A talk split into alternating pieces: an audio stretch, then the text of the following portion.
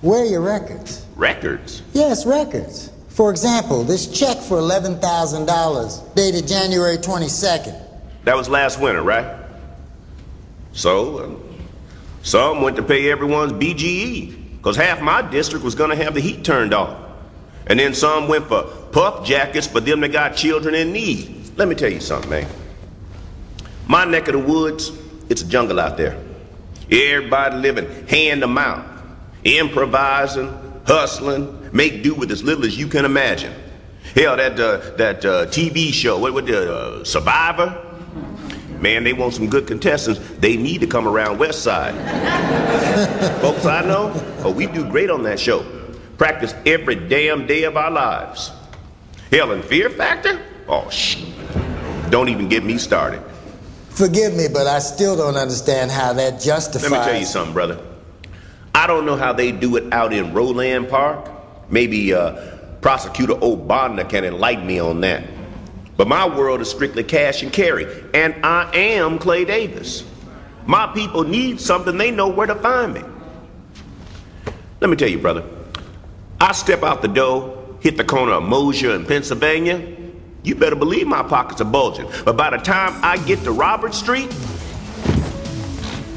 Objection! Objection, Your Honor!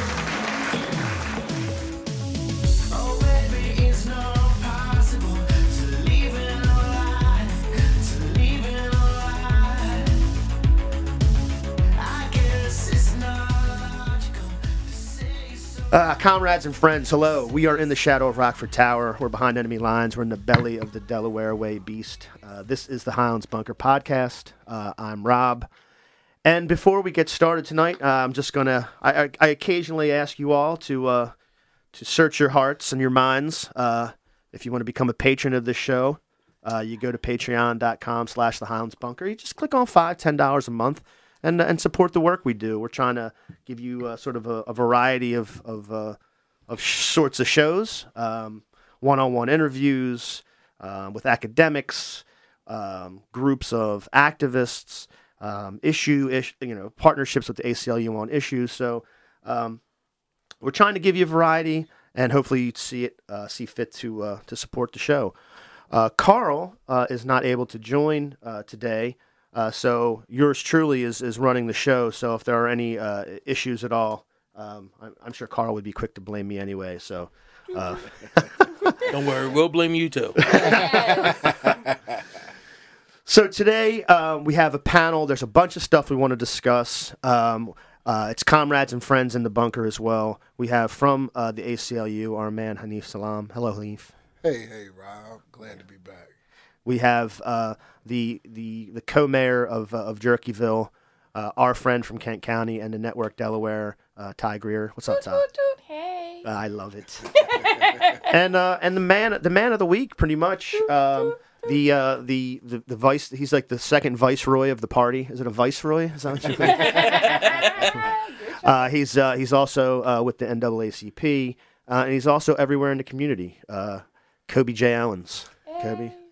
Thank you for having me. Now there was coming back from the, uh, and we'll talk a little bit about the, we'll talk a little bit about the, uh, about the action in D.C. and the ramifications, and you know I cover it in the call. Um, but there was a there was a big conversation on the way back. Once we got everything sorted and we got everybody out of the jail, we got the car out of jail, um, all were, that stuff. How did, when were you in jail? Well, we're going to talk about yeah, it. Was in, How am I here? Go ahead, carry on. Uh,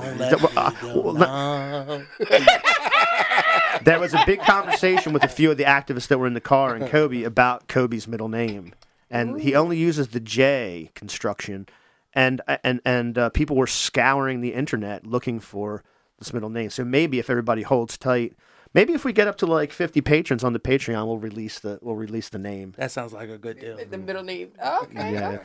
I mean, people were just yelling. Brandon Fletcher from the back seat was just going, James, John, Jameel, Jaquan. This he's like Jamal. He just kept going and going. From James to Jaquan. Oh, so he hit everything. He hit. It was wrong on everyone. Literally, he, now we had a big day. It was very uh, inconvenient. We had we ran into a lot of problems. Uh, but we finally got out of DC, and Coby's like not really having it. And literally Brandon Fletcher was yelling the same name over and over again. He's like, "You fucking said that four times." Yep, that would be me. I'm annoying like that. Hey, Brandon.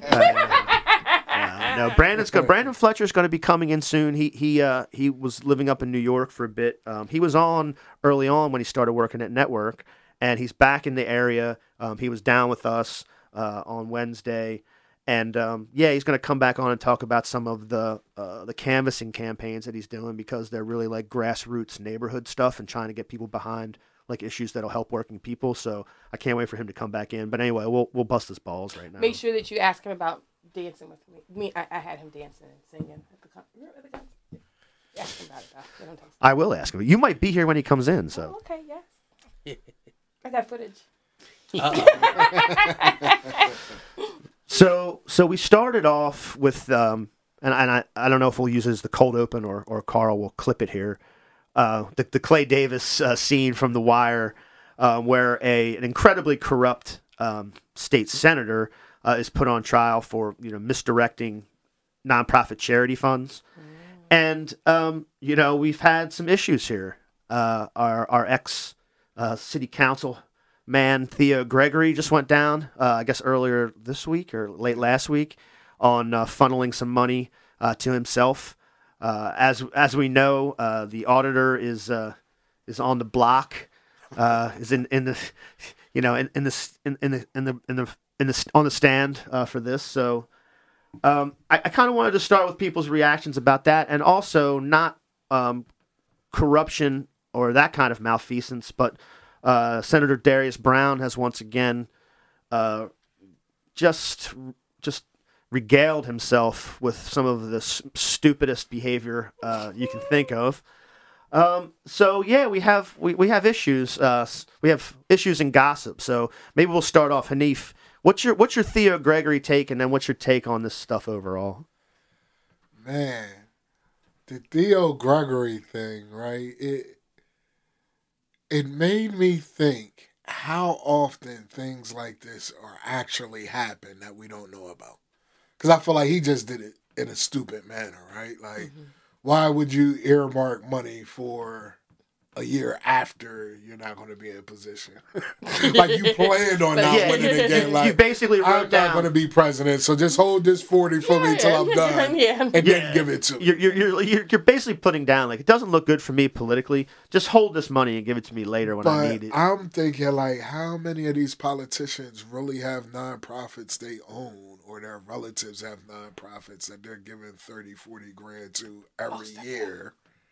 And we don't even know, we don't, you know, hear about it yeah. because they didn't do it in a stupid manner, right? they played by the rules. Well, that's what we said about the auditor too. I'm sure people hire their kids All the time. Um, I'm sure like all that stuff happens, uh, but when you do it in such a ham-handed way, when you do it, not only do you do it, and then when you you don't do it in a in a you know you, fire other people to hire your daughter, and then when people are like, well, that's a little weird, you know, you start surveilling them in real time, like what are, Yeah, what, what are you doing? So, So- yeah, it's really it's it's it's it's really that um, people are doing it in a dumb way. I'm I'm sure that um, there are better schemes uh, that are stealing more money.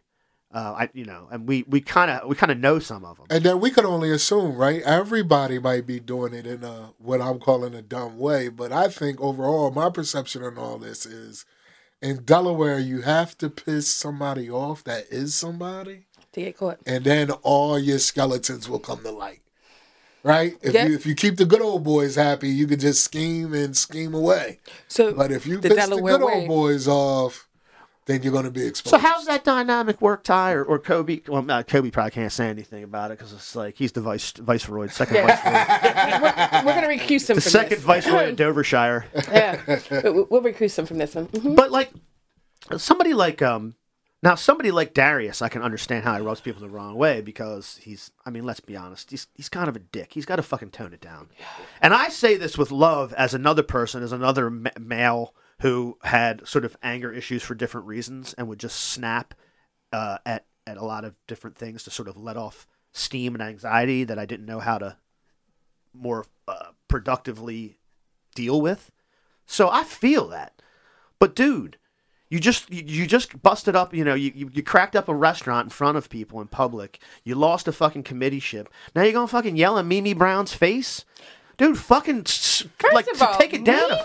Okay, I take don't it down a few like- But. Mimi's my girl. So like, listen, I would we would go to bowlers over Mimi. Like, and Mimi's so cool. You know what I mean? Like, But again, I don't think it had anything to do with her particularly. He just he just goes off like but you know she's a I mean? black woman. Like, I'm sorry, that's not that's not. I mean, you can say that if you will, because I mean, look, that that's the conversation that's So been had to- in many places like I've this. been. Back to this let's pla- protect our black queens thing okay? There's only but what whew, we can count on whew, one hand a couple fingers how many black women we have. You, you know what i mean? In in the legislator and i just feel like at some point there's certain you have to have a, a kind of like a code where no matter how you mad you get at me honey you better not scream at me in public okay right. you can Nah, scream at me all you want. I don't care what I do. You you. can scream at me all you want in the car with the windows rolled up. You understand what I'm saying? Stuff like that. But in public where other people can see and videotape, and I'm recusing you, Coby, because I don't want you to say nothing, okay? Because you got friends. I don't have no friends, so I don't got to worry about it. but Coby you know is I mean? signaling with his hands. Yes, he he's like, he's like, No, he's actually signaling with his hands. Can we get to the next subject? part, but, but- we're going to talk about this. But thing. yeah, it's just like to me, I'm just like I was already not feeling Darius, but he solidified. Like I think he just put the nail in the coffin. and, and, and I can understand why you say that. I, I think for me, some of Darius' decisions makes it hard for us to recognize his highlights, right? So rightfully so, he was taken off the bond bill for you know, Yes.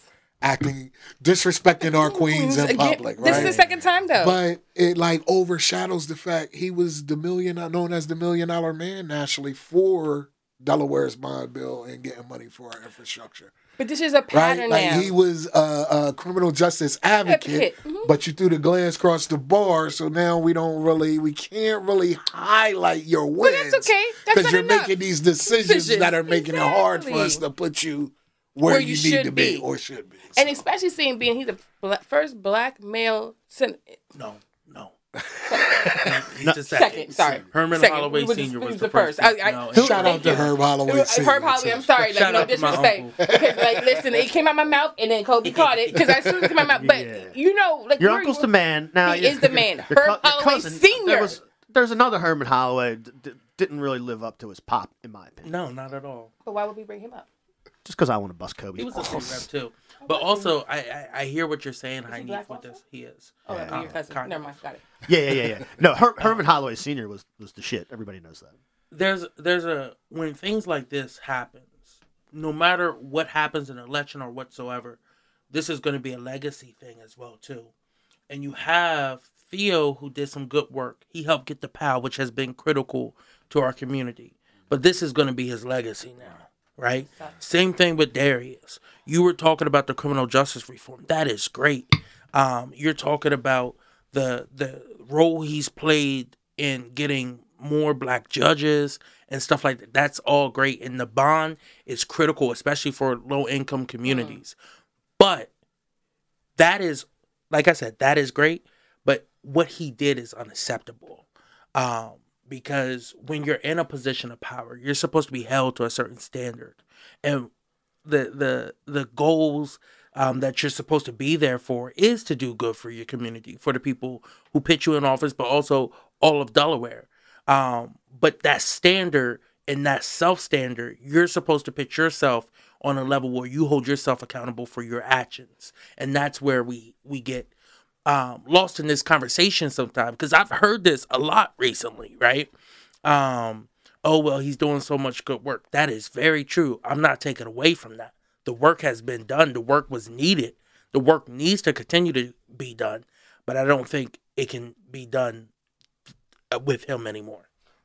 You you bring up a good point though, and I, I, I do want to just touch on this because Hanif mentioned it. The other thing it does, which is like a reputational thing, and I'm starting to take it more seriously, is like the, the nonprofit thing, because there are nonprofits uh, in in this state that do fantastic work.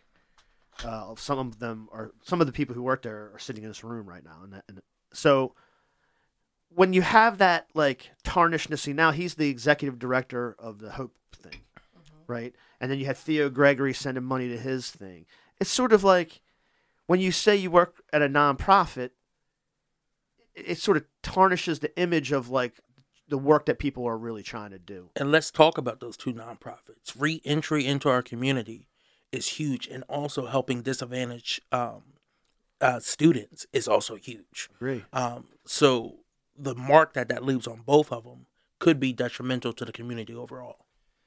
Yeah, and and I, and, and I get it. think and I think you. Oh no, go ahead, Steve. Now, I was just gonna say I get it. I mean, I've worked in reentry for ten plus years. Yeah. I'm a criminal justice advocate, so if I'm caught in East Side or South Bridge with new charges, that's gonna diminish Tell 'em about that it. past 15 years. So Yeah. you know, we, and they say one uh, evil deed could wipe out a thousand Yep. good ones. But these are all. I just want to go back to because I'm I'm I got a temper. Okay, I know I do. This is a. I mean, we need that a little bit. You know, and and I and I know I can push people's buttons. You know what I mean? But at some point, like, there he got to do something. Like he needs to say something, do something. And I don't know what he could do, but what he's at this point, it was bad enough. Okay, I was gonna give him a little pass because it was a domestic kind of situation. You know what I mean? And you know, sometimes we can push buttons. And there's no excuse for it. Don't get me wrong. But you know that you can push. I know what buttons to push to make my baby act a fool in public. You understand what I'm saying? Where nobody else would be looking at me like that poor girl, and I'm like, mm-hmm, that poor me. Gotcha. you know what I mean? So I'm not. I was. A, I, I was kind of giving him a little bit of a pass. Not not a pass. Like let's wait and see the details. You know what I mean?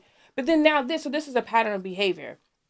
And the statistics with black women and um, domestic violence don't look really good.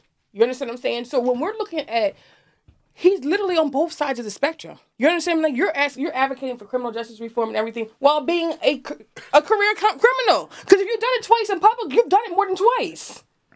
Because to do something in public, you've taken it to another level. You understand what I'm saying? Yeah, like, and again, I, I do. Un- unfortunately, I understand all too well exactly what you're saying, and yeah, that's pretty much right. Yeah. Like if if if you need to blow off steam in public and and like actually do like uh, actually break stuff, In public. yeah, Where you know not- people are watching. We're not, not talking good. about like you were in McDonald's and you know what I mean in a little cubby. You know, really, you was really.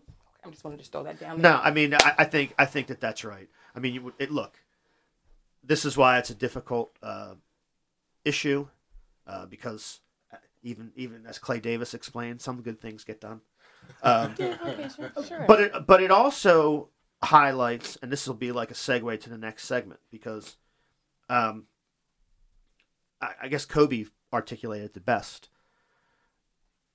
People are in positions of of public trust, and although we assume that stuff is rampant, and and and uh, current stuff would seem that it is pretty rampant. pretty. Yeah, current current news would seem to support that thesis.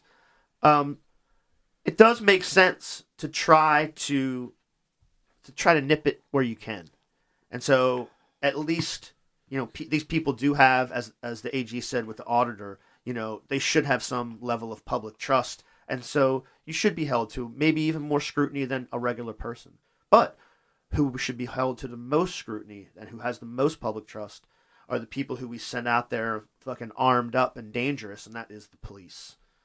Um, if we're going to hold anybody accountable, it really shouldn't be um, the auditor for, for giving her, her daughter a company car. It should be the cops that murdered Lamont Moses. Exactly. Most definitely. So, uh, so I, I, I want to talk about um, the event that was on last Saturday, um, Justice for All. Not only uh, were were Lamont Moses' family there and uh, and Lakeisha, uh, but also um, other family members of, of, of other people who are, are unfortunately doing this work because they lost loved ones too. Um, and there was another speaker there who was I've never seen this guy speak like with this fire, and that was Hanif Salam. Hey. You got everybody fucking pumped up, my, That's what my I'm dude. talking about. So why don't you give us um, t- talk about the event? Um, talk about your uh, your fiery speech that you gave, which I liked, and uh, yeah, just talk about um, that work in general and what we're trying to do. Man, I think I would have to start off by giving Lakeisha Nix a big shout out. Yes. Yes. Through, you know, going through the trauma of losing a sibling, she's harnessed that energy into really advocating for justice for her brother and the passage of SB 149. So, Yes. you know, I just used the energy that her her family brought in the building, along with uh, Jacob Blake, George Floyd, and, and Breonna Taylor's relatives, to just try to get people to understand we need to get SB 149 passed. We need uh, LEOBOR reform. We need a way for police departments to start being transparent and to begin holding officers accountable. Accountable. You know, it's no way in a world that a man could be sleeping in his car and end, End up up dead. murdered. Murdered. There's no way in a world that a man could be in a wheelchair already shot and and uh, uh, assumably robbed and then end up murdered. Murdered again. You know what I mean? Mm. There's no way that a young man should call 911 because he himself recognizes he's having a mental health breakdown and end End up, up dead that Yep. same day by the hands of the police. So, you know, this is not an anti police thing. This is a transparency and accountability thing so that we can have safer communities and have better relationships between the community and the police. And imagine being a good cop there. You understand what I'm saying? Like, say you wanted the good cops. I know they have some. I've heard. Say there's a good cop there, right? Wouldn't you, what did they do? What do the good cops get to do? You understand what I'm saying? If the police treat us like this, imagine if you cross that. What's it called? A blue.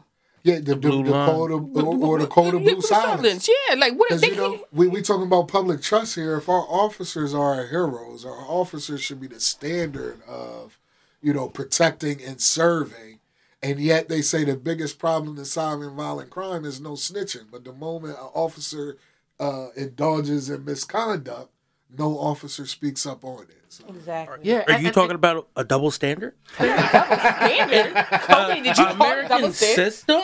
What double standard? Never. Really? Never. I'm shocked. the, the Delaware Uh, way. But yeah, no, this this is an issue um, that we're facing right now. Um, we have been advocating for you know policing reform for years, um, and it, it wasn't until 2020, and it, it unfortunately took you know the nation witnessing over nine minutes of of a man begging for his life to truly want to start doing anything. And what's the first thing that Delaware does? Whoa, that's too fast. I know y'all been asking for this for years now, but let's take some more time. And then they slow walk the process. They change um, our code that, that deals with chokeholds, but then puts a provision in that allows chokeholds. Yep. So it defeats the whole purpose of the bill. Um, and I'm glad we got body worn cameras, you know, for every officer, um, and even the constables at the the hospital have to wear them now. Um, but what true reform have we done? Um, we we got use of force change. We still can't hold cops accountable. We're still dealing with this, and everyone who slow walked the process in 2020 and are still slow walking the process right now, Lamont Moses' blood is on your hands. Say it again. We have black politicians down there who don't know that their master is just laughing at them right now. That's what we're dealing with right now. We have people who claim to the black community, oh, power to the black community, power to us. We're here to uplift you while still sitting down there talking behind our backs saying, oh, well, no, this isn't an issue. Or they still have allegiance to the former employers. You know, some of them have spines weaker than a cookie. Um, so that is what we're dealing with here in Delaware. You hear our That's vice why we can't do over anything right now. Okay. I mean, the way the way that it manifests itself is like if I talk to a um, not a member of of a squ- not the member of the squad, not a comrade of ours, just like a run of the mill garbage Democrat. Um, I mean, I don't know what you call it, like the co- corporate, like affluent suburban, like affluent suburban mindset. How about that? We'll call it affluent suburban mindset. The line you get because you can't now after um, all of the spotlights and all the work we've done and the, the marches that we've all Coby actually organized a huge one. Uh, after all of that, there's at least a little bit of a push. But if you ask somebody who isn't on board yet, they say, "Well, we're we're getting we're we're, we're listening to all sides. We're uh, we're waiting to see what Franklin Cook says. Uh, we're we want there's a lot of negotiations going on. We want to see how they shake out. We see you. We know what you're doing. It's fucking cowardly what you're doing. Get on board now. I mean, as I've said before, the cop bill of rights should be fully repealed. The, the police, we send them out armed. We let them do whatever they want. They should be at the highest possible standard, not the lowest. Not a not a law to lower the standard. Exactly. But Rob, check out the Delaware way. We have an attorney general who is putting energy into finding amendments to SB 149 so that we can't get all the police records, but is dragging her feet on prosecuting the cops that murdered Lamont Moses. Say it Right? again. She has time to put in an indictment because her auditor let her child have a car and a couple extra checks. But yet is saying that the case of Lamont Moses has to go back to square one because of protests. Come on, man. Kathy Jennings has to do more. I mean, she ran on a criminal justice platform. She ran on coming into these black communities telling us she would hear us and she would be there for us. And now that we need her, nowhere to be found. But that's what all politicians. But I want to just say, like Lamont Moses, like when we go back to, let's back up. The officer who killed Anton Black. Let's back up to way back then. Okay. Yeah, go ahead. Talk on. Because see, if if if we had done something back then, Lamont Moses most most likely would still be alive. Well, he wouldn't have been murdered that night. You understand what I'm saying? Because this man, he was on tape. It wasn't no question what happened. You know what I mean? When he killed, when he um kicked that guy in his jaw in Dover, there was no question what happened. But even with that, and that's like one of the things I think that people are not still not understanding that right now our accountability, when we say police accountability or we say justice, justice is only coming in the form of check. That's it. And it's not a check that's gonna last these people a lifetime. You know, million dollars is not a lot of money. Um, when you're 30, you're not gonna have that same million when you're 60. Most of the people. Now, if you give it Right. to Ty, I will gladly show you how to make it happen. Okay, I'm walk open for donations. But what I want to just make it very clear is, like it was already said, I want to reiterate: every day that goes by, the SB 149 is not passed. Somebody else could die, and that's another family that's broken. Another family that doesn't have you know, this person for Christmas and the holidays and every other big milestone every single day. So when you're dragging your feet, like I just don't understand how you can sit there and look these people in the face, say, "Hey, yeah, you know what?" Because any second there could be another one, and it's just like they're like, "Oh well, we're trying." But it's it's not just about the incidents where someone ends up dead, right? Oh, living is Every worse. single day in Delaware. I'm not talking about across the nation. In Delaware, there are people being harassed, abused by police, and that's what we're talking about. Kidnapped. Yeah, well, I Right. mean, My I- daughter was kidnapped. I know you can't you can't speak on this, so I'll you know give you another pass. Recuse. But one of the things that I've that has uh, been very uh, sort of uh, uh, I'm making this point to people because now uh, I can't remember his name is is escaping me na- right now in Southbridge. Uh, Dwayne Dwayne Brown. Dwayne Brown. Dwayne Brown, yeah. Dwayne Brown. Yeah. So Shame we know when these you- names off the top of our head. I know, and I yeah, I met him at the NAACP event. Um, when you see that, it's just like that CCTV camera in uh, bodega there. So there's no sound, and you kind of see like everybody's been in like you know you go pick up you know, soda or whatever. Somebody's buying lottery tickets. Everybody can kind of get the feel, even though there's no sound. And then you just see the cop come in and, and just assault him. And the thing that struck me is like this is happens every day. Like I wonder how many times the owner of that bodega seems sees somebody get roughed up, thrown in the street, uh, you know, verbally fucking ab- abused. Um, it's it, you, you can you, it's really obvious now that this is this kind of um, treatment is just standard behavior. Oh no, I can speak to this. I and there's a few other incidents as well too. So with this case, you know, we're lucky we had the the store camera to see what happened because clear. Thing that uh. Chief Tracy and Mayor Purzycki haven't released the body worn camera footage yet, and they have it. I heard and he that- didn't have his body camera on. Oh, really? Uh, well, that's even a Did bigger offense right there. But also, before we even got body worn cameras, let's talk about last year when the woman to police ran uh, someone over, hit them while they were running away with their hands handcuffed behind their back. They hit a young man, and then Officer Dan Shea arrested another young man saying that he is not allowed to film what officers are doing. Now, luckily, another young girl was filming that, um, and that went viral on social media. So this is what we're dealing with with Wilmington Police. We're dealing with a police chief, right, who came from another city, Chicago, and he had to step away from the Chicago PD because he helped cover up the Laquan McDaniel case. This is who we brought in here, paying 160,000 or something dollars to him, and we have a city council who wants to raise his pay even more, and we have a mayor who hasn't fired him. This mayor hired him, said this is what's going to be best for our city. Let me tell you one thing: police brutality is out of control in the city of Wilmington. Gun violence is out of control in the city of. Wilmington, gun violence this year alone has already passed the four or four times under this administration out of his five years has passed what it would have been under uh, Mayor Dennis Williams. But yet, but yet. They don't see an issue with what's going on. The policing here in the city of Wilmington is broken. It's not fixing anything. Crime is out of control. We rank one. One percent of cities we're safer than in the, all the United States of America. That's not a ranking you want, right?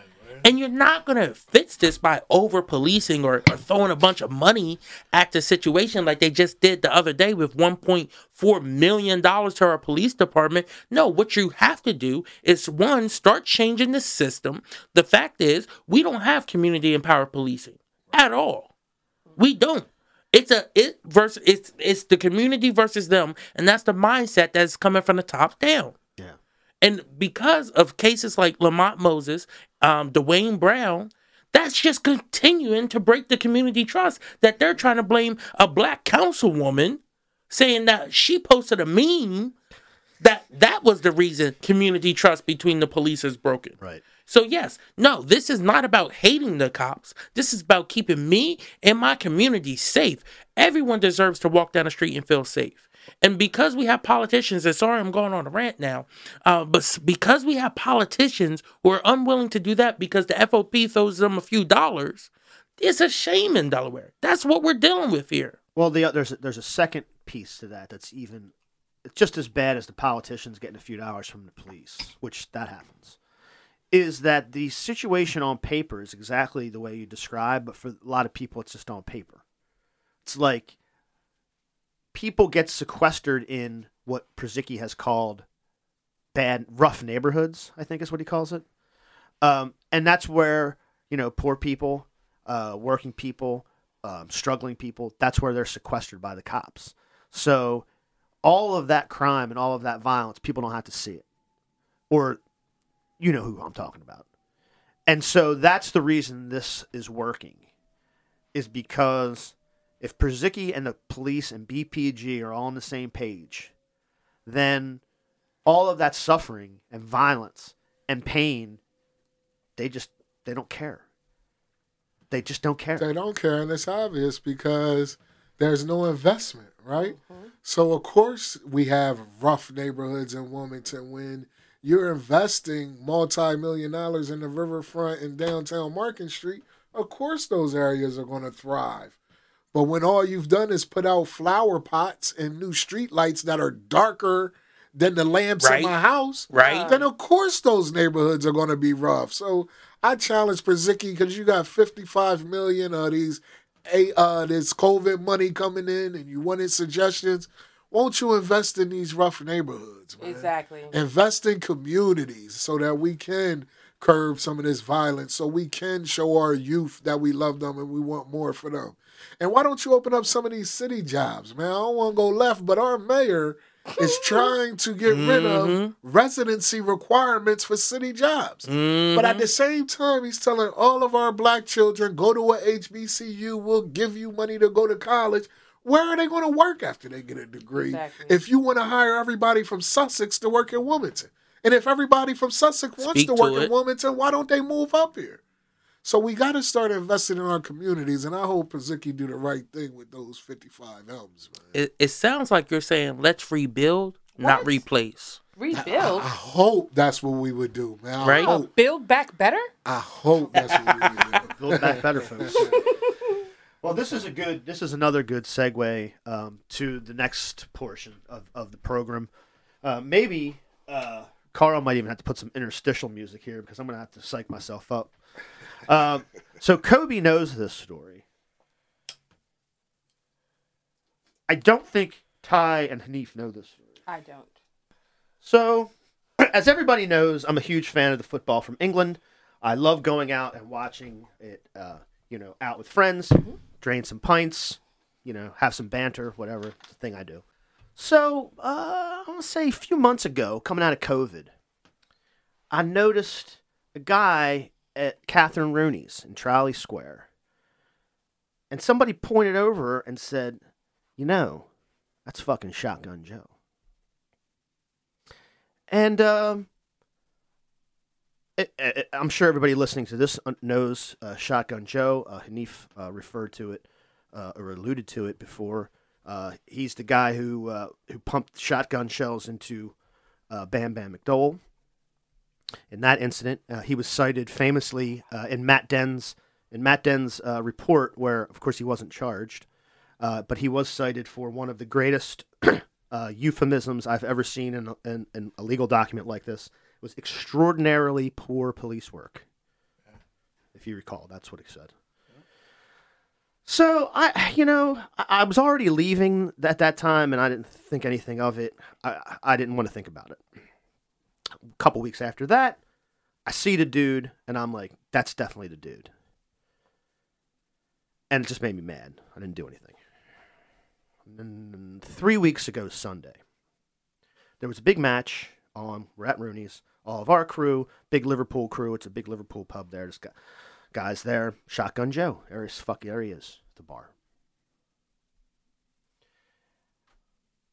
And I don't remember. I think it was the week after we had recorded with Lakeisha and Kiki and uh, and Shakira. And so I was already kind of like, I was tweaked. And so I said to myself, I'm gonna, I'm gonna fucking say something. I don't know what I'm gonna do. I didn't tell anybody that I was gonna do it, and I was gonna wait till the end of the match because I didn't want to fucking get accused of like ruining everybody's fuck day, you know. So the match was a blowout, five goals to nil. There's like five minutes left. I go to the bar to pay my tab there's like a corner of the bar where there's a woman sitting who I guess is his wife or a girlfriend, and then he's there. So it's like around the corner, but you know he he's pretty, he's in pretty close proximity to me. The bartender comes over, she gives me the check, I pay the check. She comes back to get it, and I said, "Hey, thank you very much." I said, "You know, have you ever read this? You know the story of Shotgun Joe?" She was like, "No, what? What?" I was like, "Shotgun Joe." I said, "You don't know the story, being from around here?" And she went, "I don't." She's like, "Is it a good story?" I said, "No, it isn't." I said, "It's not." I said, "But you probably it's probably something you should, should know about." She's like, "Okay." So I turned to my left to walk away, and who's fucking standing there? Shotgun fucking Joe. He's a little dude too, little guy, and he had this look on his face, real serious. And he went, "I'm Shotgun Joe," and I said, "No shit, dummy. Why you think I'm fucking doing this? I'm fucking making fun of you to your face." Like what? Like no? sh- Yeah, I know. Fuck you. That's the whole point. Fuck you. And so he he didn't put his hands up, but he had this real serious look on his face. Like he went real gray, and like people started stepping in, and then he said something to me which I didn't hear afterwards. My wife actually stepped in and and, and heard him like say something about me having good health insurance because I'm going to get hurt. And I didn't really understand what he said, but all I said is, I said, "Are- "You got a gun on you now? You're going to come at me with the gun?" I, and I just yelled out, "I was like, this guy killed somebody." He was like, "Yeah." Well, I was like, "At least I didn't murder somebody," and I kept saying that to his face. And so we got separated, and I just walked out because I my parent my parents were there. By the way, this is my dad didn't know what was going on, and I was like, "Dad, this guy uh, killed uh, my friend's brother." I was like, he's a cop. My dad's like, oh no, we fucking hate this guy. Fuck you. My dad was fucking getting ready to throw down. it's funny. Um, but yeah, as I walked out, I was just like, I, I just turned around and just said, look, I might have caused a lot of problems here, but at least I didn't murder somebody. Hmm. Say it again. And so, so that happened. About a week later, I get a call from Catherine Rooney's. Now I've been gone down there maybe 15 years. They're like, I'm banned for life. Right. So they banned me from the pub for life. For life. Right. So I basically said, okay. Um, I, I got a hold of the owner who I know, and I was like, I said, look, I respect your right to serve whoever you want to. You have a private business. Uh, I hope you ex- you uh, respect my right to protest outside. Uh, it's going to be unannounced, uh, and it'll be periodic. But we're going to bring people in, and we're going to protest outside. And he was like, "What? uh," you know." So now he's he's fucking backpedaling. And I said, "Look, I, I can't tell you what to do. I'm not going to make a demand that you do something. That's not how I, how I roll. So, like, I'm not saying ban him. I'm not saying reinstate me. Frankly, I don't fucking care. But I don't I don't want to be looked at as like some fucking rabble rouser. I said that guy murdered my friend's brother. Murdered. Yeah. So I I don't I said I don't really care. His thing was like I can't uh, give every I can't background check everybody who comes in. Blah blah blah blah. I said look, I don't care. I said I know I blew your shit up. That's just what I that that just had to be done. And then his his big thing was that um, I well first he said you know not everybody even knows that like fifty percent of the people in there probably didn't even know. I said well they do now. Well, that's the problem. That's the problem right said, there. well now they do. Because you know what? Every day they have to walk around like their brother's dead. You understand what I'm saying? So, Yeah, yeah, they and- don't have and the so- convenience for people not knowing. Well, that's the other thing. He go. He says, uh, "Well, you know, you really, you really upset the staff." And I said, "Did I upset the staff, or were they upset that they were serving a murderer? huh. What really upset them? Do we know?" So anyway, we went back and forth like this, and and, and look, he, he he was he he wasn't. You could tell his heart wasn't in it. He just doesn't know what to do. Um, and so we left it kind of open. He was like, I don't know what to do. I was like, look, I don't really want to come back in. Let's talk like in a new year. So I kind of left it like that. And I said, look, we, I, I said, here's what I'll do. I'll give you time to think about it. I said, I'll, I'll, I'll, I'll call off the dogs. Like, I, I won't, I- I'll have everybody stand down for now. I said, we'll stand down for now. I- I said I wouldn't go to the press, but of course I'm talking about it. I don't fucking care. Um, but it, it, it really He is. is the press. I was about to say, aren't you the press? you are the press. I mean, I, wanna point that out I guess. Go so. ahead. I mean, that's you know, you'd ask a lot of people and you get a lot of different answers. If I'm the viceroy, you're the press. exactly. So like, you're definitely the press. I'm like confused. I'm like, aren't we talking to the press? Go ahead. I, I, I guess so. I don't know. I'm sorry. Uh, uh, so Man. I, I don't even know. Uh, It, it was just such a. Um, Wow. it was really a surreal experience because I mean, look, I've been to protests, I've gotten into it with cops, I've you know been arrested. Uh, I, I I confront people in public because it's just the fucking shit. I bird dog people. I funniest story is after this whole conversation, my wife and I go away for like a long weekend. We come back, uh, we we stop at Rocco's to meet a friend for a drink, and who fucking walks in the door? Mike fucking Purzycki. Oh, he was on a roll. And I went, motherfucker, I just got banned from this place. I can't get banned. I can't even fucking say anything now.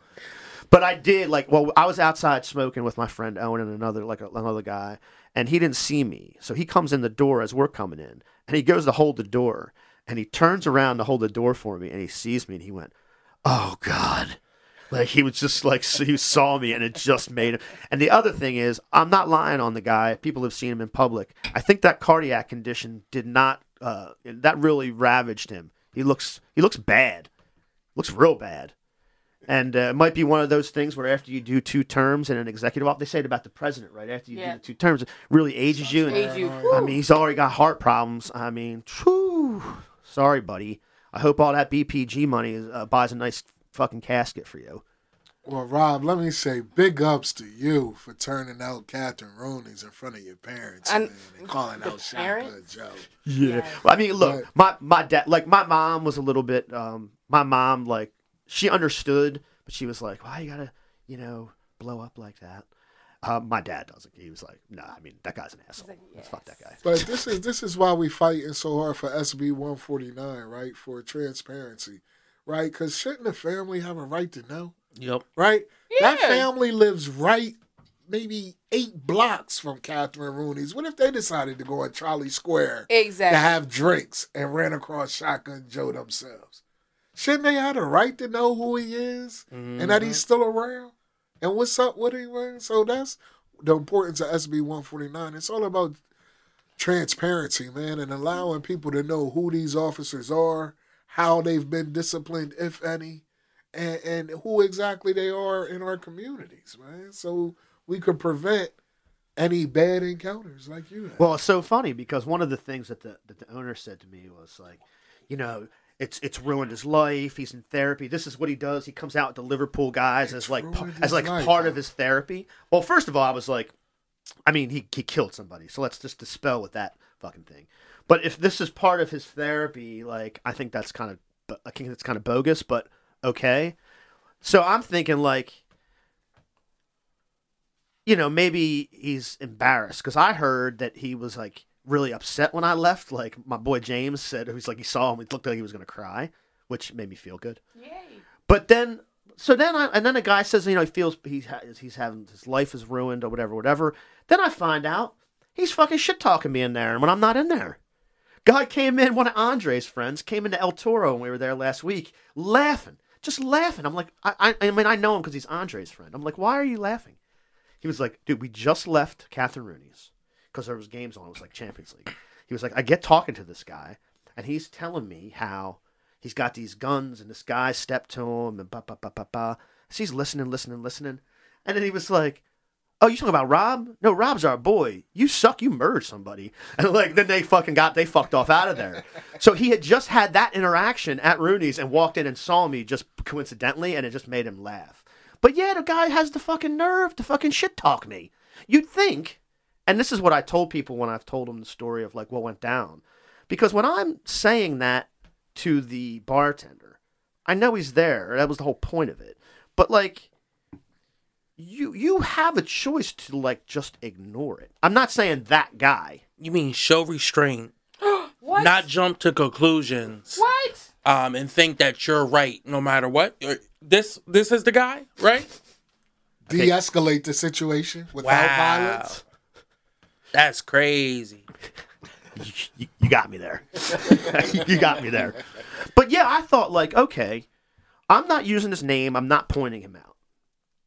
I, I'm sure it didn't feel good when he heard me start to say it. But like, I think the move would be like if I murdered somebody, my move would be not to talk about it and not to like bring it up.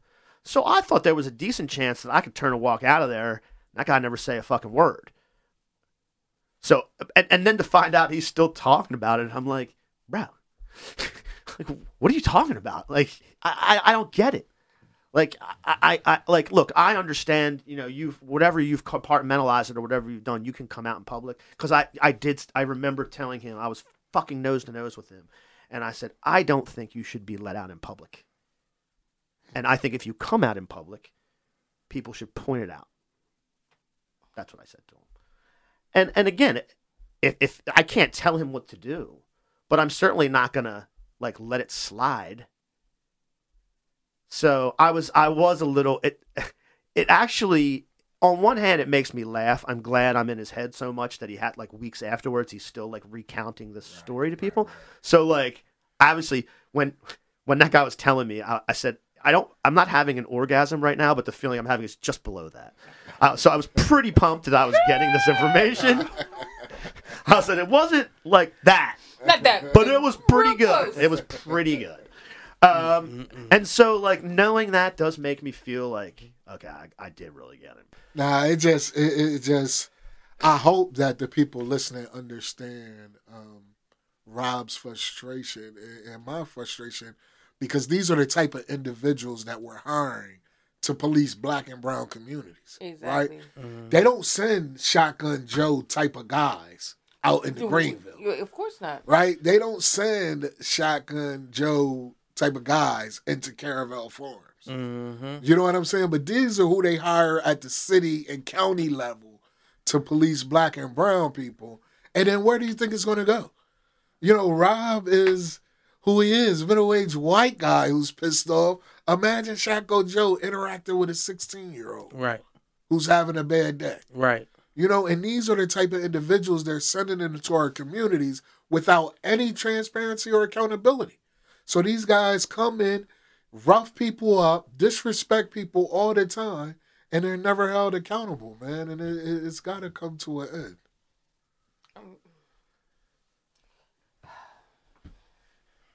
Just takes the breath out of you. Yeah, it's just. Uh, Todd, do, I, do you have something to say, or are you just uh, I struggling? can't, I can't say anything articulate. I'm getting. Yeah. Yeah, I, I didn't. Uh, my first, I, I, I immediately thought like we should go picket it like right away, but I actually, I didn't want to have this conversation with um, Keandra. I didn't want to have this conversation with Akeisha right now. They're, they're already. I mean, I saw you know they're already uh, fighting to keep the fucking Chris Johnson's fucking amendment out of the Civilian Review Board. What a fucking disappointment that cat is. Uh-huh. What a big fucking dump I took on that one. What a dis- what a lapdog. But but I but I but you but you know you see her you see her quote in the paper. She's she's there fucking fighting for it. You see Lakeisha at the event at the Justice for All event Yes. with her family. She's fighting for it. They don't need Oh, this no, shit. maybe I need to talk to Kiki. Maybe we need to go down Trolley Square and make the people aware of SB 149 and how important it is, and how we feel about individuals like I'm Shaka you. Joe. I'm with you. We you. need to take a trip down Trolley. Look, and that's my thing. Like, if I I get the sense, and this was never like said outright, but the fact of the matter is that these bars love the cops. They're like, now, in fact, the owner of Rooney's sort of conceded that the cops are like just in general out of control. They do they you know they they're creating violent situations in the street, and so that he was on board with that part of it. But like when it's his business, he doesn't know what to do. And so the reason is is because the cops have a voice.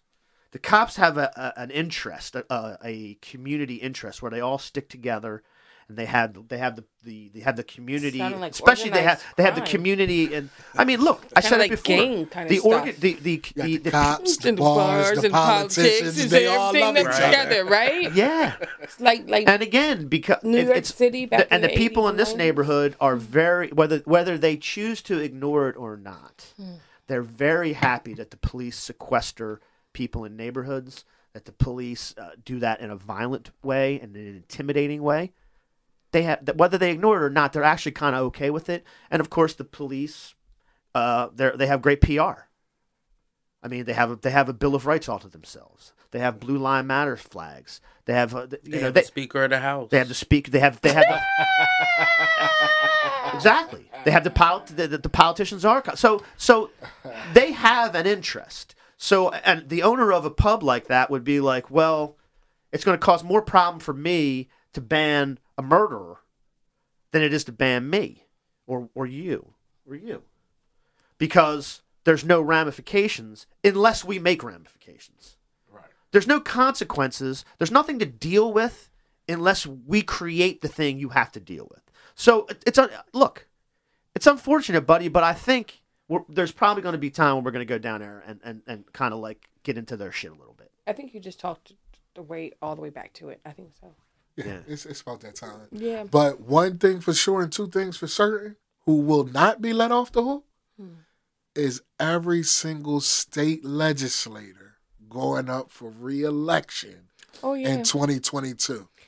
Let it be known the people want to see SB 149 we passed. want SB. we do not want a watered down bill. Not watered down. And you can wave it off like, oh, my constituents don't worry about it. But guess what? guess what? They are. They are. And because I'm in all cards. districts up and down the state. More and more people outside of black and brown people are interested in SB 149 and making sure that law enforcement uh, uh, uh, takes the steps to be transparent and accountable, and we're not letting this ride. We're not. And you know, funny thing is, they're gonna be really surprised because when you get outside of black and brown neighborhoods, a lot of these people who are not black and brown, did, were surprised with the lack of transparency. Because see, it doesn't affect them on an everyday like, basis. You understand what I'm saying? So they're like, oh well, you know, if that, oh no, you can't. Oh no, you can't. Oh no, you can't either. What do you mean I can't? You can't. Even if this happened to you, not black or brown, you would be in the same situation. So see, once they realize that they too, wait a minute. I need to do some research. Sure, do some. I'll be back tomorrow. You'll be surprised at how many people who, especially when they come out to like the African American festivals and different things, you know, being ethnic, when they come out there and they really start to hear about it, they're surprised. They didn't even know the law enforcement officers' Bill of Rights existed. And some of them have family members who are cops and stuff.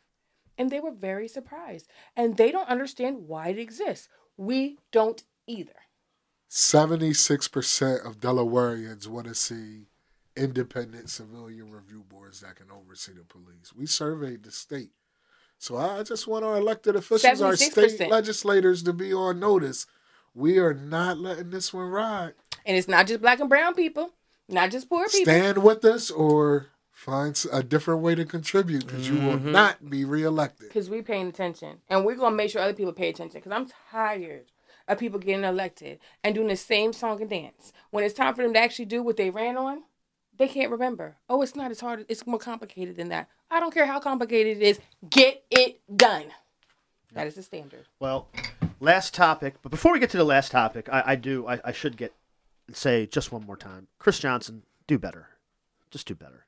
This is not stop stop stop what you're doing. Reassess your life, uh, and you know you don't have to do this. You don't have to be like you don't you don't have you don't have to like bend the knee to this bullshit.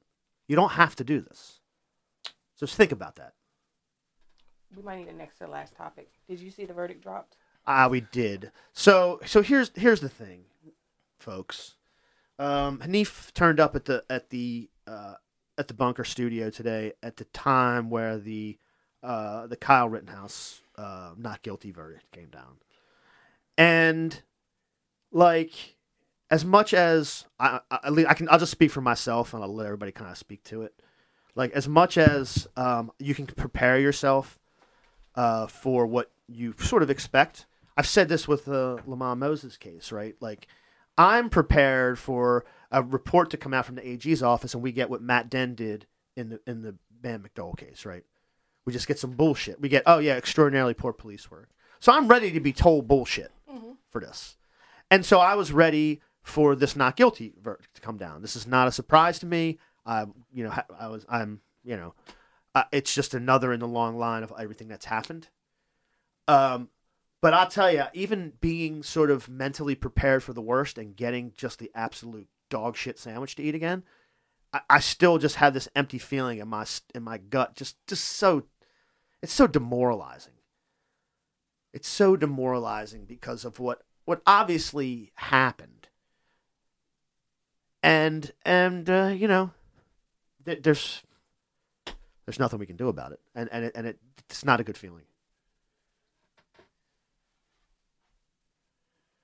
yo there's something we can do about it Yeah. if the Well- system is broken i think we should stop using it i'm gonna leave it at that Yeah. Well, that actually that that actually is is even an even better transition to the, to the last thing. To be honest, because um, I I want Coby to talk about it a little bit. Uh, the, a a group of um, Delaware activists went down on Wednesday uh, to protest at the White House.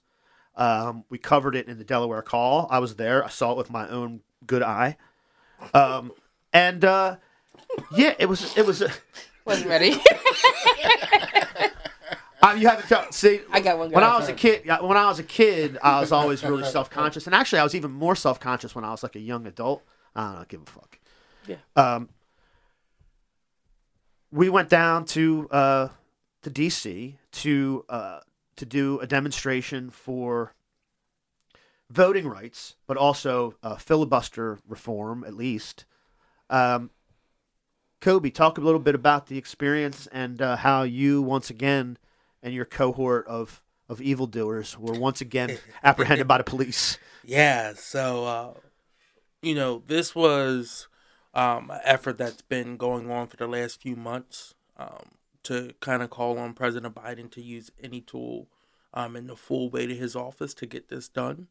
Um, it was black voters that helped him win the primary. It was black voters that came out in record numbers to help him um, flip Georgia, um, um, flip Pennsylvania, um, and minorities, especially Latino community in Arizona, uh, that helped pit him in office. You look at Wisconsin, Michigan, all of that. It was minority communities coming out in stronger numbers um, that helped pit him in office. And since he won, and and the Trump administration and all his cronies have been pushing this big lie narrative they have introduced over 400 voter suppression um, um, laws throughout America, right?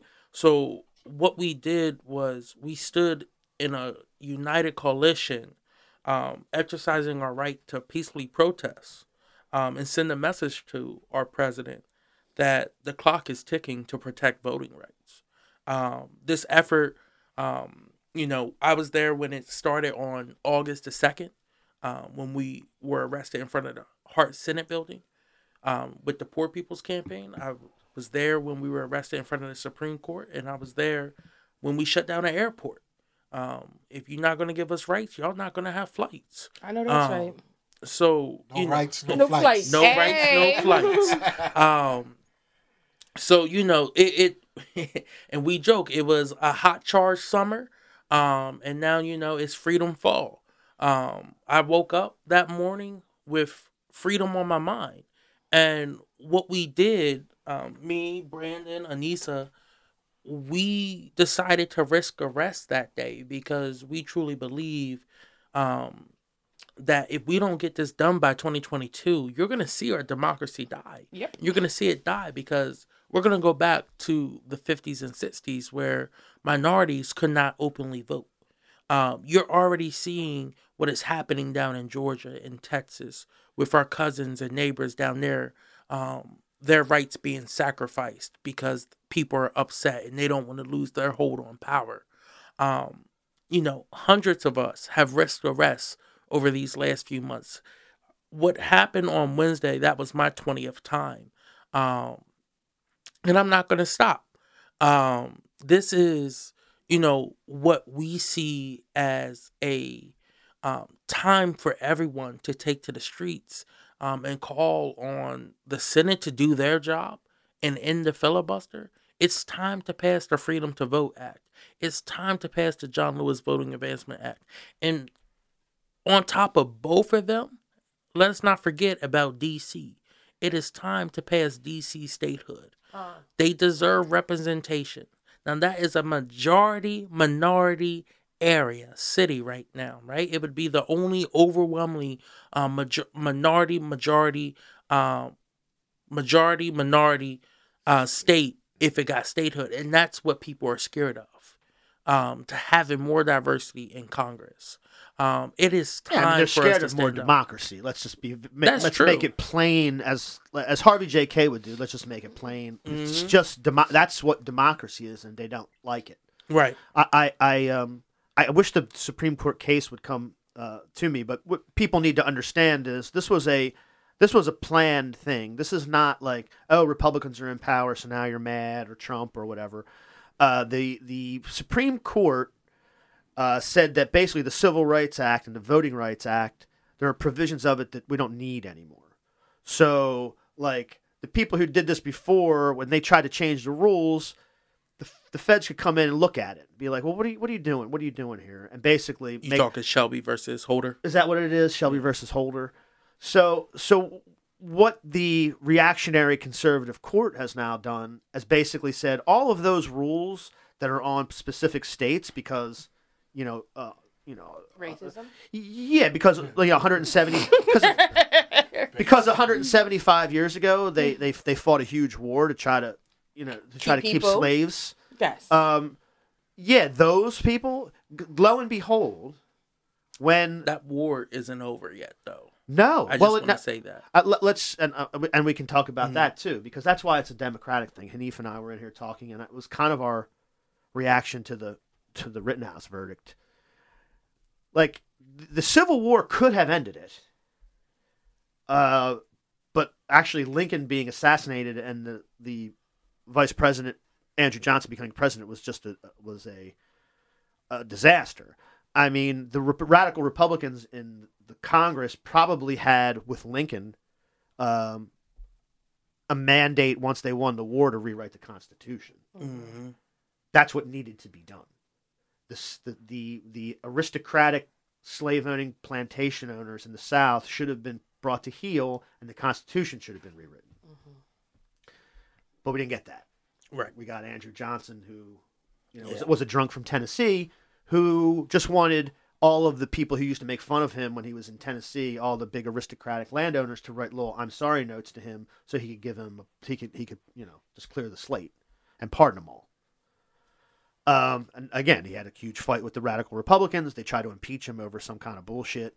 Uh, but that's yeah. I mean, the, the promise of what the Civil War was was never rectified. It wasn't. It never came to fruition. Um, so yeah, you're right. It's not done yet. No, it it lived through the Jim Crow era. Um, it lives through modern America right now. Um, but we have a relic from the Jim Crow era that is still helping them defend these laws, and that's the filibuster.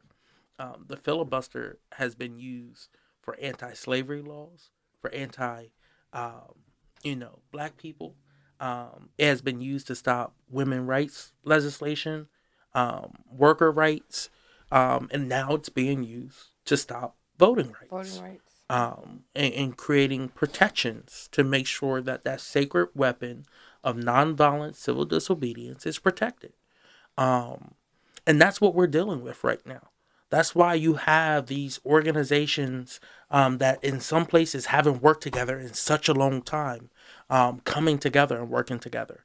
The NAACP, um, National Urban League, the Council of uh, um, National Black Women, um, and NAN came together and did a report card on voting rights. First time ever they ever did one.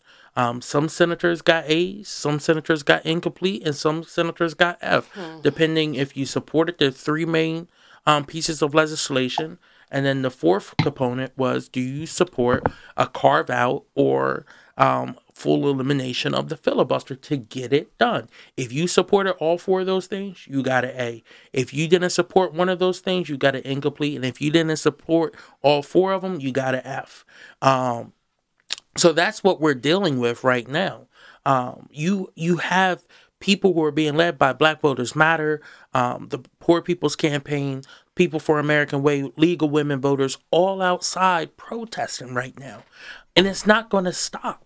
Yeah, I If do. that's wanna- the only way they're going to listen to us, because So- so we're not going to be able to be heard through our vote anymore. Yeah, you brought up that coalition, and with the thing that I always push, and Mm-hmm. I've pushed it in private and public too, is forming some sort of coalition and and with labor, and also building the ranks of union labor just in the country.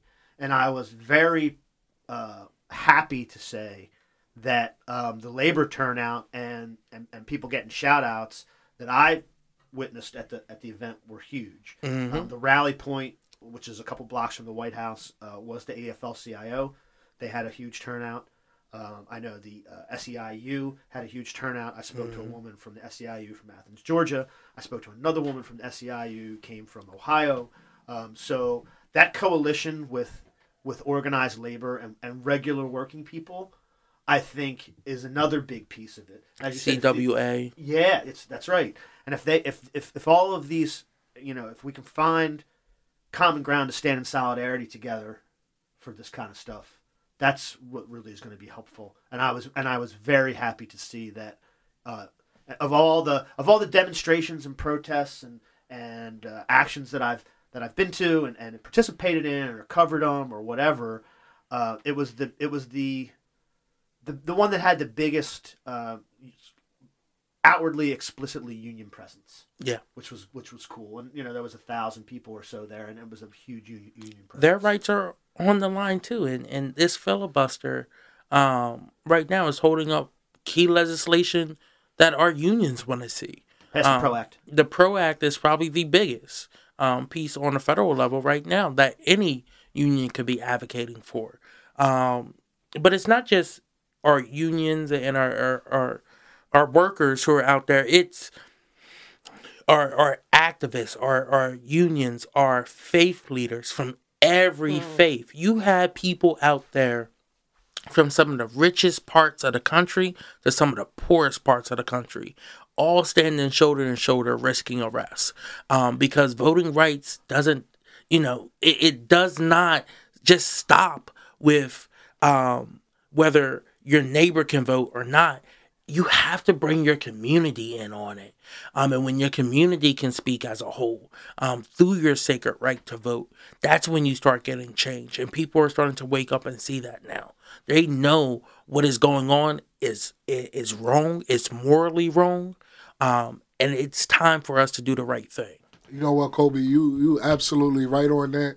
The people do understand. So I just hope that President Biden, Vice President Harris, and the rest of the good old boys network understand the people know what's going on. And we seen how the people get when they get uh, unruly in the brink of George Floyd and Breonna Taylor situation. So while I would urge our president and the system to do what's right, because we are one situation away from the community taking matters into their own hands. I hear every day they say, Hanif, I appreciate the work you're doing, but I don't see it in the hood. Right. The cops are still harassing us. I know you're mm-hmm. saying SB 149, but I still got problems in my community. Hanif, I know you say be positive and be the best you could be, but it's still rough in the hood. Although they say it's COVID money out here and they're creating more equitable ways and opportunities for minorities, the people in these communities don't see it. And we Right. are one situation away. I prayed that things wouldn't go left when I seen the verdict today. And that might not be the straw that breaks the camel back. You but have we two are major not far cases. from it. Two major cases happening. Rittenhouse just got off, um, and then you have the McMichael uh, trial going on for their killing of Ahmaud Arbery. Now, if that don't go right, Listen, they better that might be the one. That might be the straw. stop. and I in the way say- our I- police are so out of control, if they shoot somebody else, that might be Yeah. the straw. Yeah. Yep. But we are only one straw away from the camel's back breaking. So please, please, I urge our politicians or our, our people that run the system, do something to help the people. Do what's right. Yeah, and that's why I've said before S- SB 149 being an example.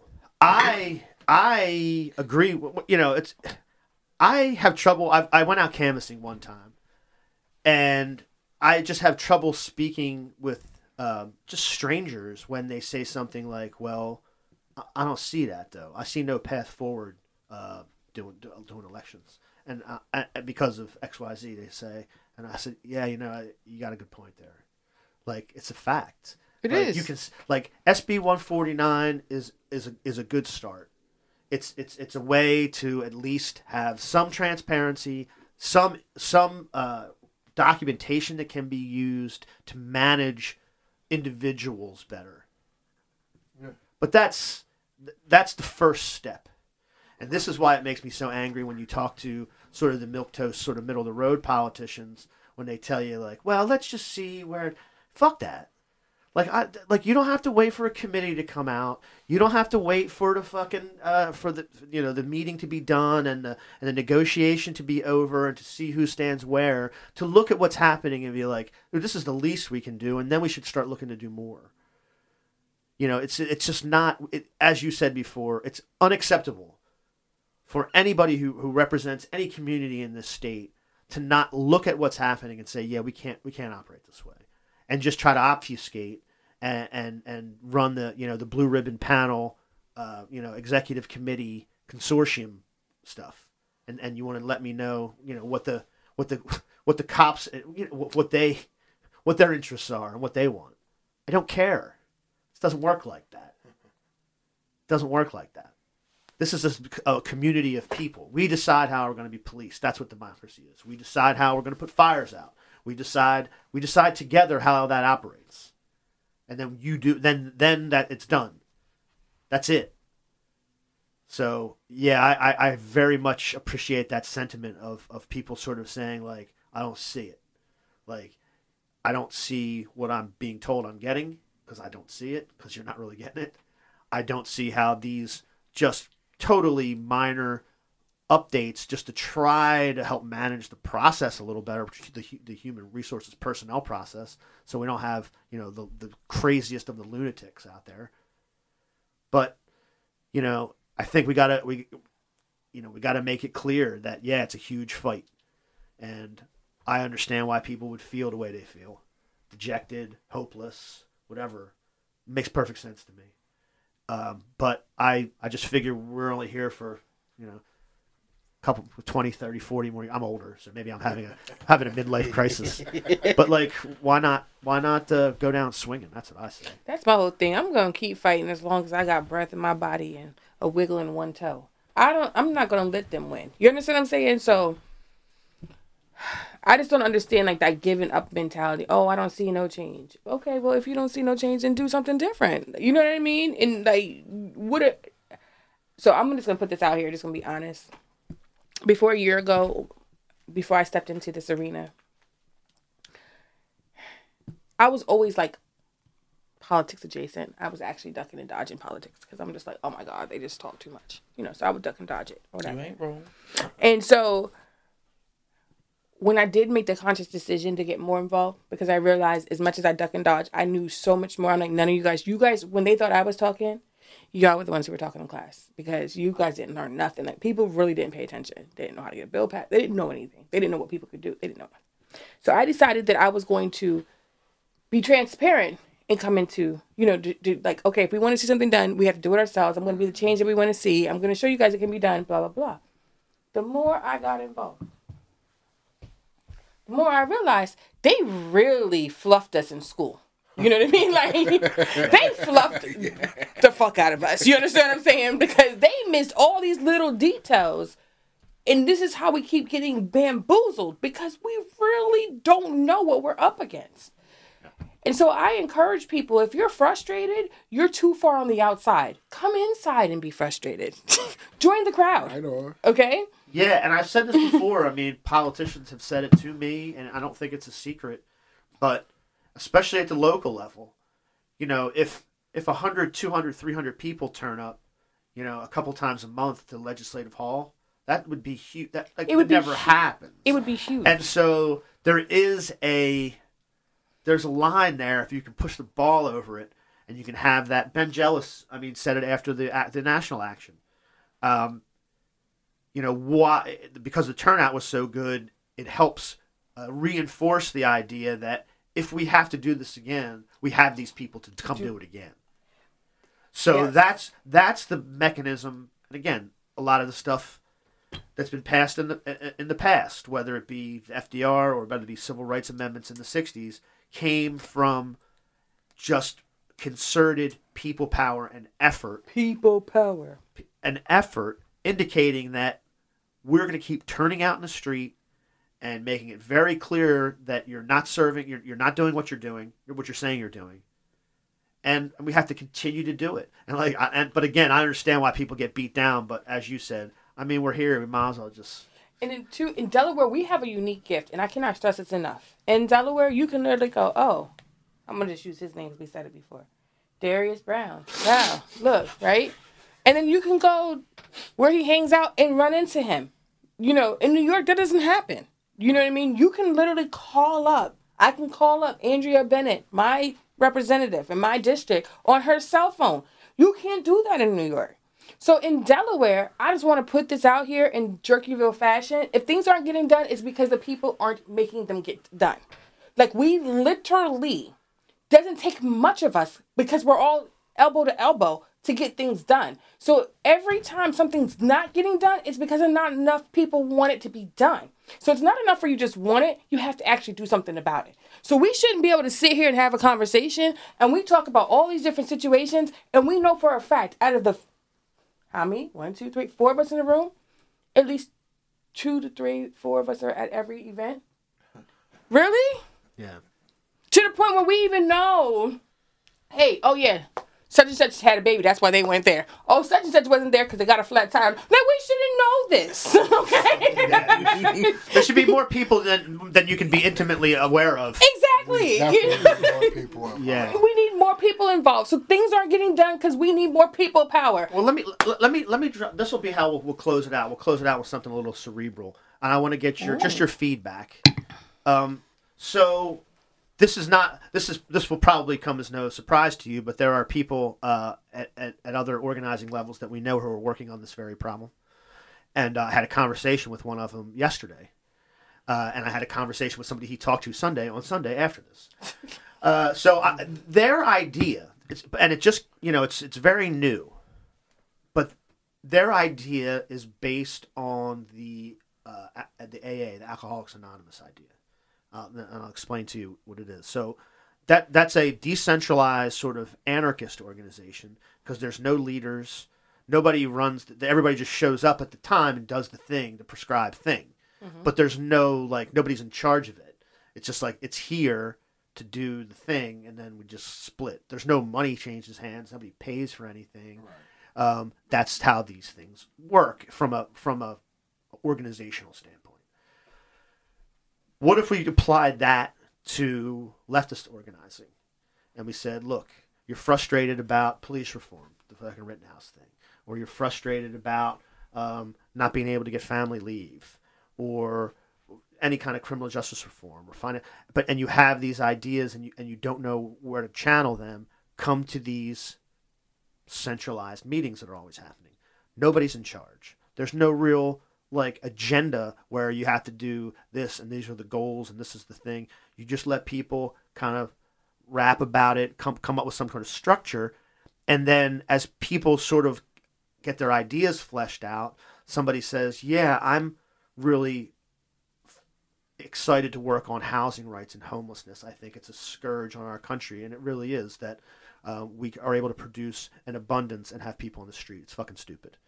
So I want to work with who? Who should I work with? And these people will say, "Oh, there's a homes program. Actually, you got to call Cheyenne Miller. You got to call Anna Villas or whatever." But it's a way to be able to bring more people in and be able to instead of being able to turn up 100 people in Dover once in a, in a session, be able to turn up 500 people every month, say, on whether it's on issues, whether it's on everything. So it's, it's stuff we're thinking about. I, I, I don't know, like, again, I, it can't be a meeting that has an agenda that everybody has to feel some sort of, it, sh- it needs to be a little more decentralized and a little more free uh, but it's a, a way to bring in people in the community at a particular time. You see your people there, and you just you just rap about it until such time as you need to be mobilized. So you're organized to get mobilized, sort of thing. And it's more about the process than a particular thing. I don't know. Haven't we been doing this? Isn't that what they've been doing? I don't think so. I mean, I maybe, feel like every- I I feel mean, like every- maybe I I'm missing the the, the, the, the Nah, meat. nah, I feel like every meeting I go to, like you said, it's the same people, and it's also very um, structured and a particular kind of way that like organizers do stuff. Like advocates and organizers like have certain language, they use certain terms, they do things in a certain way. This would be. Uh, this would be a little more less structured. It might be more inviting for people to come uh, to something where there's just you know p- th- th- th- there's no like who's in charge of this So sort of, sort of like this is sort of something like I was bouncing off of Drew about doing for the change agent in Kent County to build up the base bill for like for um, Network Delaware and for Delaware Working Families Party, not necessarily together, but you know what I mean. Um, to build it up because I wanted a space for people to network. One of the things that I see a lot in Kent County is everybody's working in silos. Everybody's literally doing the when I say the exact same thing. Ten people are doing coat drives. Everybody's giving one coat. you understand what I'm saying? To 10 different coat drives. Whereas if they combine them, then they don't want to do this, or some people don't want to give because they don't want to cross this because these two people are beefing. In the, it's just stupid. So one of the things that I wanted to do was to have unstructured time at the end of our change agent journey meeting. So I wanted people to have goals because I feel like people need goals. That's one of the big problems I see with people is everybody has ideas, but these ideas are not coming to fruition. Okay, because they're not thinking about the bigger picture. Like these ideas need to be fundraised for. These ideas need to have, you know, something that you're working towards so that you can qualify for grants. Everybody thinks they can have a grant, but they don't have anything that somebody a grantee would give you. Like, why would they give you money? Just because. So one of the things I was looking for was to have a structured event, but then follow it with a networking type of event where it doesn't have to just be about political things. You know what I mean? It could be your own personal business. For example, people going out here giving coat drives that somebody else is doing wants to do free haircuts. We can combine our free haircuts with our coat drives. You understand what I'm saying? Everybody works together. Another thing I'm trying to do is get people away from using their own individual business. Everybody wants to put their every logo on everything, right? Come together as an alliance and make it to where it's more transparent because that would also be more inviting to people. I mean, it's like, less transparent, I guess it would be because make people have to come here to know who's here. You understand what I'm saying? Because if we say ACLU, I can kind of guess. Somebody say, "Oh, the ACLU was there." I can start naming off people who was possibly there. That's ridiculous. You understand what I'm saying? So one of the things, but I think that part of the reason why I think people need structure is because they don't know what they're doing. You understand what I'm saying? So we, yeah, and I think it's very like what I said too. Like some of these, I know some of some people sort of get psyched out by like just doing it, and you kind of like you, you kind of have to be a little give them a little more space. I feel like I come into these spaces a lot, and it's it's I don't want to say very structured, but the person, a new person, and I, and I mean a new person to an issue campaign. I mean a new person to maybe something the ACLU is doing as an issue campaign, or the party, or whatever. Uh, uh, you you mentioned the Working Families Party. That's a good example. They're trying to get people to just do organizing and be able to do canvas campaigns and things like that. I feel like the intake in those situations is is a little bit intimidating. It's a little bit um, sort of well, it doesn't give the individual who wants to come and do something the the room to sort of like feel it out, see where they fit, like and and and sort of in their own mind realize why they're doing it. I think those people need need a way to sort of ruminate on it for a bit and be around activists before somebody's asking them to do a specific thing. Like so you're talking about goals, like general goals are good, especially if you are working on a specific thing. But I think we got to take a step back from that conversation and just get people like people like that want to come hang out. I mean, we're like look, we're very cool. Maybe not Coby, but most of us are very cool. so, so, come on. Uh, no, I mean, look, if you want to come out and hang out with cool people and see what we're working on, just come out. Like, I don't have to ask you to do something the first time. I, I you, actually, I don't think you should. Ty's gonna ask you. I'm gonna Yeah, tell you I'm, right now. I'm finna ask you. Well, that's, but, But but, no, again, but I will say this: I That's think why people don't like me. Hey, hey, Rob, organized I, I people. can see But your I- point in that, I, though. I understand why there's an uh, there's always an ask and there's always an angle, and this is how you organize. I understand that the organizing philosophy. I get it. I th- what I'm saying is, I think there's something there to being able to f- to be in it, like you said, to be in it without um, having a specific thing to do for six months. So what we're That's gonna do? actually good. it sounds like Rob wants to be part of my change agent journey because that's what we're gonna do. So I'm gonna show. is that you- what I said? Yeah, Yes. that's what I heard. That's what I heard. Yeah. Because one of the things that I, one of the goals that I've set for people was to show up. Your whole goal is to show up. Yeah. Show up three months in a row. So I don't think that. I, think that's that right. The, the, the, so what I try to do is I try to tear the ass towards the activists. You know what I mean? If you're new on the scene and you're shy and stuff like this, you can't be shy around me. Ask Brandon. There's no such thing as being shy, shy around Ty. Okay, that's cool. Shy is something that's internal, but we on the X side, on the outside, you can be shy when you get home. We gonna party. But I, I think I think Rob does have a point though. Oh, I think that we can be a little bit more informal and organizing and um, take an opportunity to network and build relationship with others, right? So if we are because we understand what's necessary, right? Only thing that's on our mind as organizers is I need to get 500 people to Dover by this date, right? But Wouldn't it be easy for me to get 500 people if I fed 300 of them first without asking Say that one more anything? time. Yep. Wouldn't it be easier for me to get 500 people if I did a training for them Mm. first And so- without asking them to be do let- anything? don't be giving out my thing you know, real quick. We could do free bowling giving out my thing. events, Ty's got- you're- you're- you're entertainment. giving all so- Ty's good Giving out my- I, I see, I see, I see you with your change agent thing. Yeah, we have to build relationships, relationships. with people, and then when we go to make the acts, they'll be Come more on. than willing They'll to be do that. willing. Say it again. And I But we think do that's as advocates. We get you in the room for that first time. Be like, come on, you coming to Dover with me. Come on to this city council meeting. The person like, oh, oh, I don't even have enough information yet, or I'm not even sure if I trust you, Hanif. But I do think we do need the leaders because the biggest difference between organizing and say a AA meeting is it's just a meeting. Right, and they have their twelve steps they can go back to, so you don't need a leader. Right, we're going to talk about step one, say whatever you want to say, and the theme of the meeting is step one. But when it comes to organizing, there's always an action that is necessary. Yeah. And you need somebody to lead those efforts. man. Yeah, I think I, I absolutely agree with that. I think what I'm talking about is like the step back. Like what Yeah. what pool do you have to to, to, to swim in when you need to, to get 250 people in the legislative? Let's bond as people. like what comes first. first? What what's first? the what's the first thing?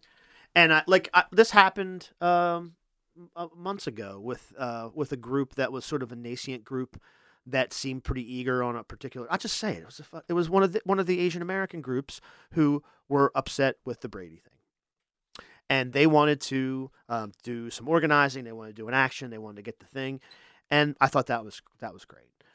And um, some people's instincts were to like uh, to to see how how they could organize in the political realm, or like or come out to endorse a primary candidate or or whatever, just different organizing stuff. And and those conversations didn't go that great. I still think this that I still think that that group um, is engaged. I still think that they're uh, motivated to do more work. But like we didn't need to have that conversation with them like 2 weeks after they're figuring out, you know, how they're to how they're going to advocate for this Brady thing. That's the what I mean.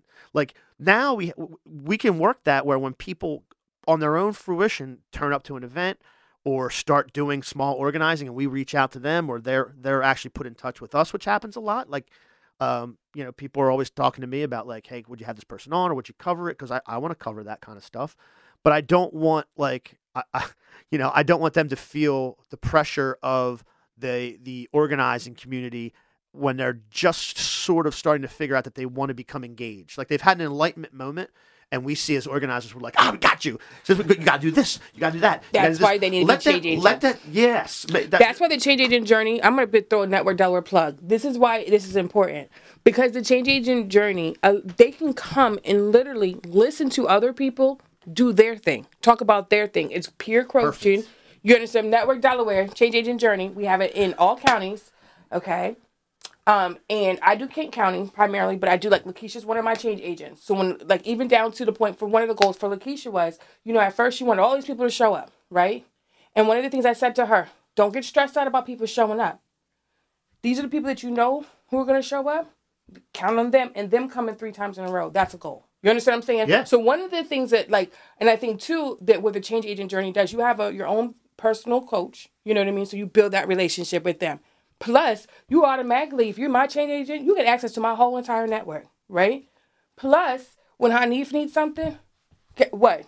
I call my people and I tell my people turn out. You understand what I'm saying? Yeah. Because we have a relationship. I know what's going on with their life. I know what's going on. You understand what I'm saying? Yeah. I don't tell nobody none of nobody else's business. Right. But I also know, oh, don't reach out to this person because X, Y, and Z. But I'm gonna go get you such and such. You understand what I'm saying? And I think that that's where the change agent journey is.